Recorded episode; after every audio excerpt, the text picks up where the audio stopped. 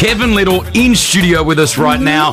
Firstly, congratulations on the success. When you put that song down, did you know back in 2003 that this was going to be it? This was the song that was going to launch it for you? Nah, man, I don't think any artist ever knows, man. You know, like um, I'm I'm doing this new record with DJ Slim right Yeah. now, and you know, I sat down and heard the beat. He sent me a beat, Okay. and it's a, it- you know, it's it's this kind of thing where you hear something. Once you hear a good vibe, you can build something incredible. Turn Me On was at a moment where I had this vibe of yo.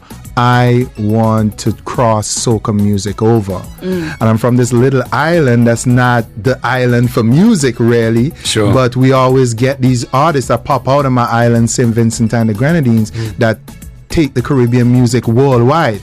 But when the record now drops and everybody starts playing the record like this, I'm like, whoa.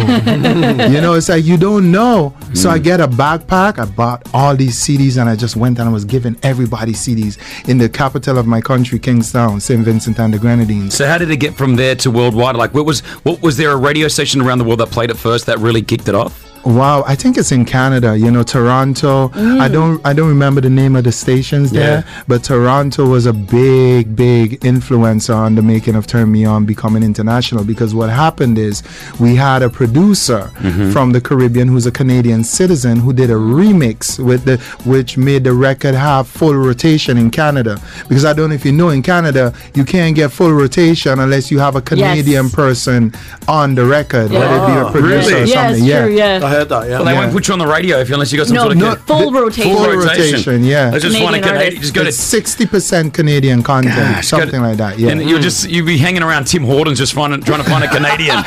Bro, come here, mate. Come here. I'll give you two percent of this song if you just go in there and say you executively produced it. Um, the, what you've achieved, there must be so many highs and there must be lows when when you when you hit such a peak Yeah. in your career so Yeah. early. You and I, and I had the same discussion with Craig David about this, Yeah, yeah. where where he did Born to Do It, this album that will live on forever. yeah. Did you ever feel like you were chasing that hit? Man, I'm still chasing that hit because you know what? It's not that you want to chase it. It's that the people around you, the record labels, the fans, everybody still is comparing everything you do to that first record. Yeah. You know, I mean, even Michael Jackson, who sold millions, he was still chasing Thriller.